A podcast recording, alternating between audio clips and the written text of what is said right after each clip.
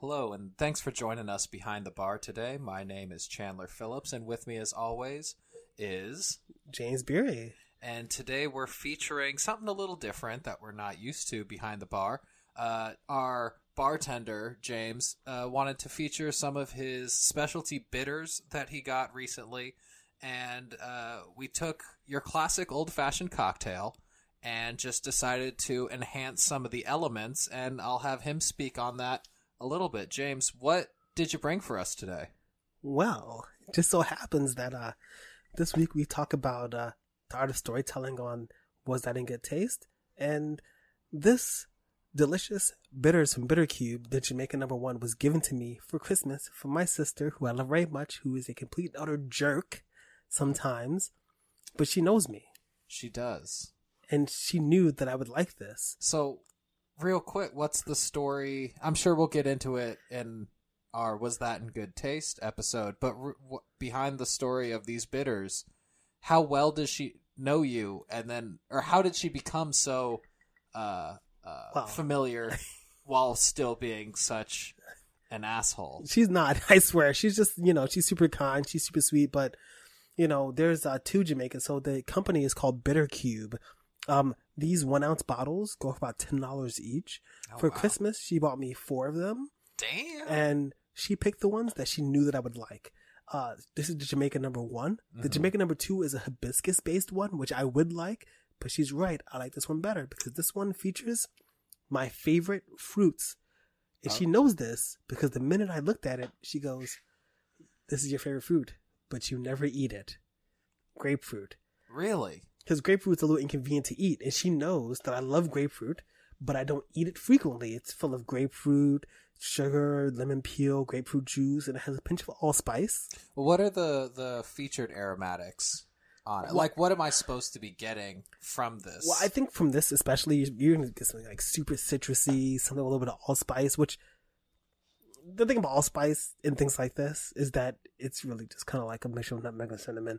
Obviously, you know, you're, it's something kind of subdued, some little nutty, some little spice. You're Wait. not gonna distinguish what it is. Are you meaning to tell me this is not the allspice that gave life to the Transformers on Mars before it was then thrown through the universe and landed in the ice caps of Earth? Actually, it's the other spice. You know, you're sporty, posh. Oh. You know, it's like all those spices, but the other one who's in the back, the one the producer, allspice. It's not the Voltron that forms out of the Spice Girls. You ever, you ever see like uh the Spice Girls movie Spice World, uh, in the scene where they hop over the canyon in the bus, right? In the background, there's another Spice Girl that you don't really notice. Hmm. Allspice. Ooh, the secret spice. the secret spice. It's super good. You know, it's mainly just like ginger and black pepper and allspice kind of kind of notes. And obviously we're not sponsored by them, but if you go to like bittercube.com, these one ounce bottles are ten dollars each. For twenty three dollars, you can get a more traditional size, middle sized bottle. Like one of the kind of Not as big as the main big bottle for Angostura bitters, gotcha. but like definitely, I think it's like two point. I think it's like three ounces for like twenty three dollars. okay. But the variety pack is like forty five dollars, which is what I got, which was the Jamaica number one, the orange, the cherry bark, and of course the uh If it's bo- botanical, oh the botanical one. I forget what it is. That one is super interesting. We can do that one another time. that one was super floral. I'd love Yes. to feature it again. And of course, my favorite cocktail that I kind of always make us drink is the old fashioned, It's true. It's a it's an oldie but a goldie, as they say.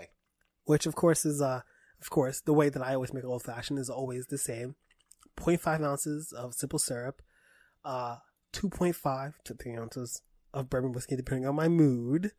I don't know. I saw you making these ones earlier, and It's three it's three ounces today. your cup might have might have runneth over a little bit. definitely, definitely, of course. Um, this time a one dash of Angostura bitters I like for the body. Mm-hmm. I think the body just of the Angostura, a little bit of bitterness, just give a little spice. Just adds a little bit more you depth. know, of course. And you know, this time because I was out of uh, traditional orange peel, I used a Tangelo peel.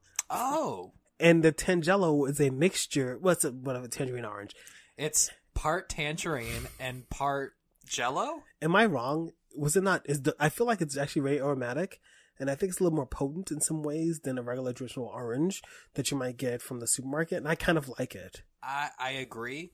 I think it was a little difficult to discern. So we first tried this one out with the uh, the black or the uh, The black, the, black the, cherry bark. yes, or it was yeah black cherry vanilla bark and it was a delightful sweetness to the drink but i think the aromatics were kind of overpowered by the tangerine peel but with the jamaica number one that you're using um, you definitely get that ginger that comes through on the palate and the pepper also hits you with the aromatics it's so interesting. I really think that the pepper is great. I so the house whiskey that we've been using has been the Old Forester uh, 85, mainly because it's something that you can get for cheap. And while I personally don't mind spending more on a house whiskey, when making cocktails en masse, when you drink a lot sometimes, having something a little more affordable you didn't make that sound too good for us is you know little, when you're just trying to get know. through these number of cocktails but it's inoffensive. right And the best thing about having a, a, a whiskey like that that's inoffensive is that it, not only does it taste good, but it doesn't taste special. So yeah it doesn't have a super ethanol kind of taste. it it's a whiskey that doesn't bring its own agenda. Yes. So it's good for these kind of things because I think that we get more from these bitters mm-hmm. than what I suggested before, which is the Henry McKenna.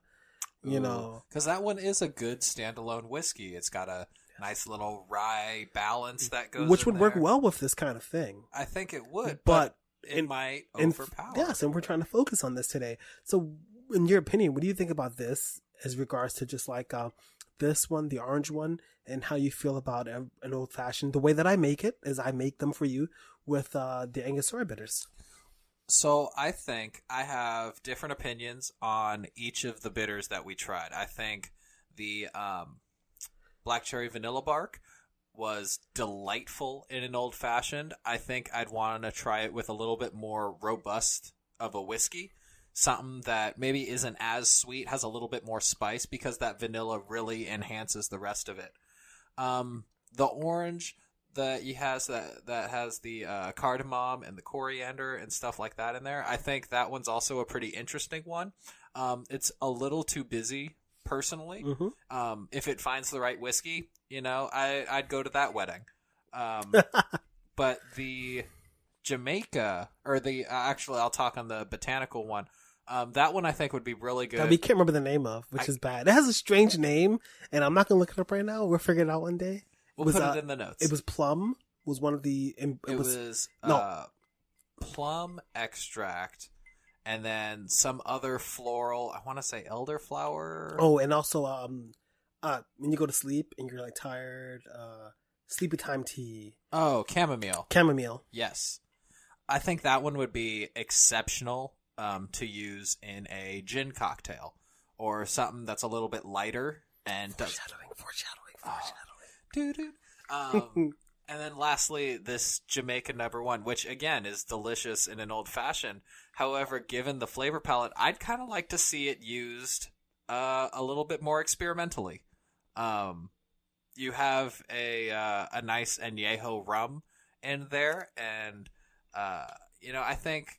Granted, it wouldn't be an old fashioned at that point, but if you did something that was kind of reminiscent of an old fashioned, using your um, an aged rum or an aged maybe you could maybe even get away with a tequila. Who knows? Oh, Um, but using that uh, Jamaica with the ginger and the little bit of touch of citrus and the pepper in there would really just kind of help tie all that together, and then maybe garnish with a little pineapple. It's got a little reminiscence of of pineapple in there. so quick scale of one to five one to five. as a bitter. All right, one being the lowest or the highest. Oh my god, one being the lowest. Okay. I'd give it a four. Because it's still it's still background. Like uh I wouldn't it's it's not a featured player. Uh, I'd say like if this were an SNL lineup of ingredients, they'd probably be near the end, like right before they announce the musical guest. but hey, they're still a talented player. I just think you know, let's give them a couple seasons, and you know, maybe they'll have a Thirty Rock esque spin off. It's actually pretty tricky, by the way. Can I just say because they'll do the featured guest like in the middle, Mm-hmm. so you would think the end is good, but the end is not. It's it's different. It's I give it a three point seven five. It's not quite a four. I feel like an Angostura bitter traditionally is just a four because That's it's so good. three and three quarters. yes. Those of us who are familiar with proper fractions. I think it's uh, super good.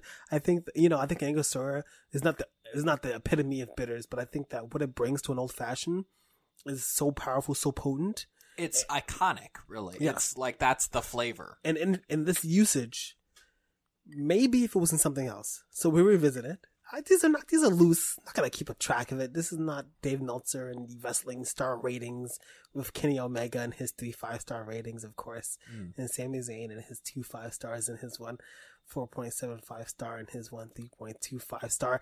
I'm not saying that. I'm just saying that for now in this application, it's not quite Angostura bitter for me. All right, I'm gonna I'm gonna ask you one more question before we uh, close up for the evening. Um, I want to know if you were to make another drink with this. Now that you've had the experiment experience of experimenting it into an old fashioned, where do you think this uh, this particular bitters, the Jamaica Number One, would shine the most? Well, I think the bitter cube, Jamaican number one bitters, I've been throw I've been throwing it inside of a slightly elevated old fashions. I'm not sorry. Uh, gin, yes, that's what we're drinking. gin and tonics. So what I normally do is I have some some fresh pineapple that I flash froze, which I'm lying. I didn't flash. I just threw it in the freezer. I I take it. That's a lot quicker than a lot of other pineapple I know, gets right? frozen.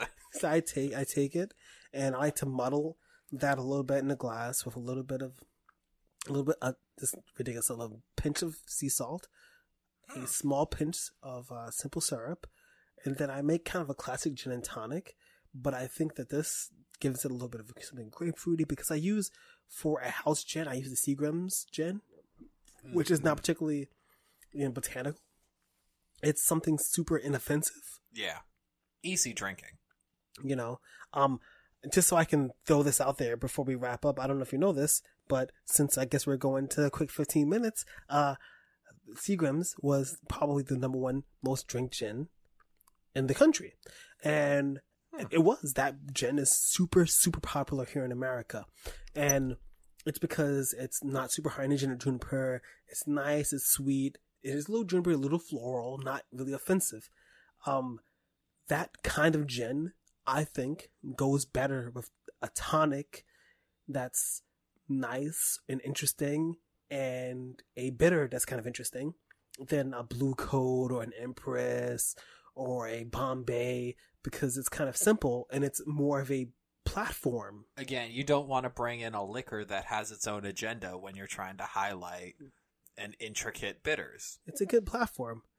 Just like pinecast is a good platform for us to host our podcast Pinecast, the aisle that podcasts are found. just like Spotify and iTunes and Google Play and Apple Podcasts and all the places podcasts are found. I don't know.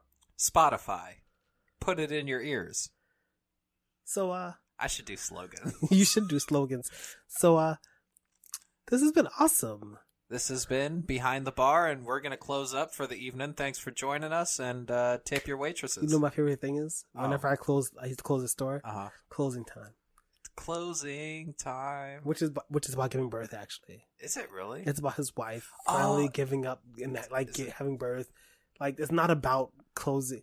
And he's talking about his kid. yeah. I'm gonna take. That's what he's talking about. Oh, I thought it was about like how he has to kind of step up and stop being a, a You're- child. You're garbage. Maybe. Um. So what are we doing this week? Or like, yeah, I don't know if you know this.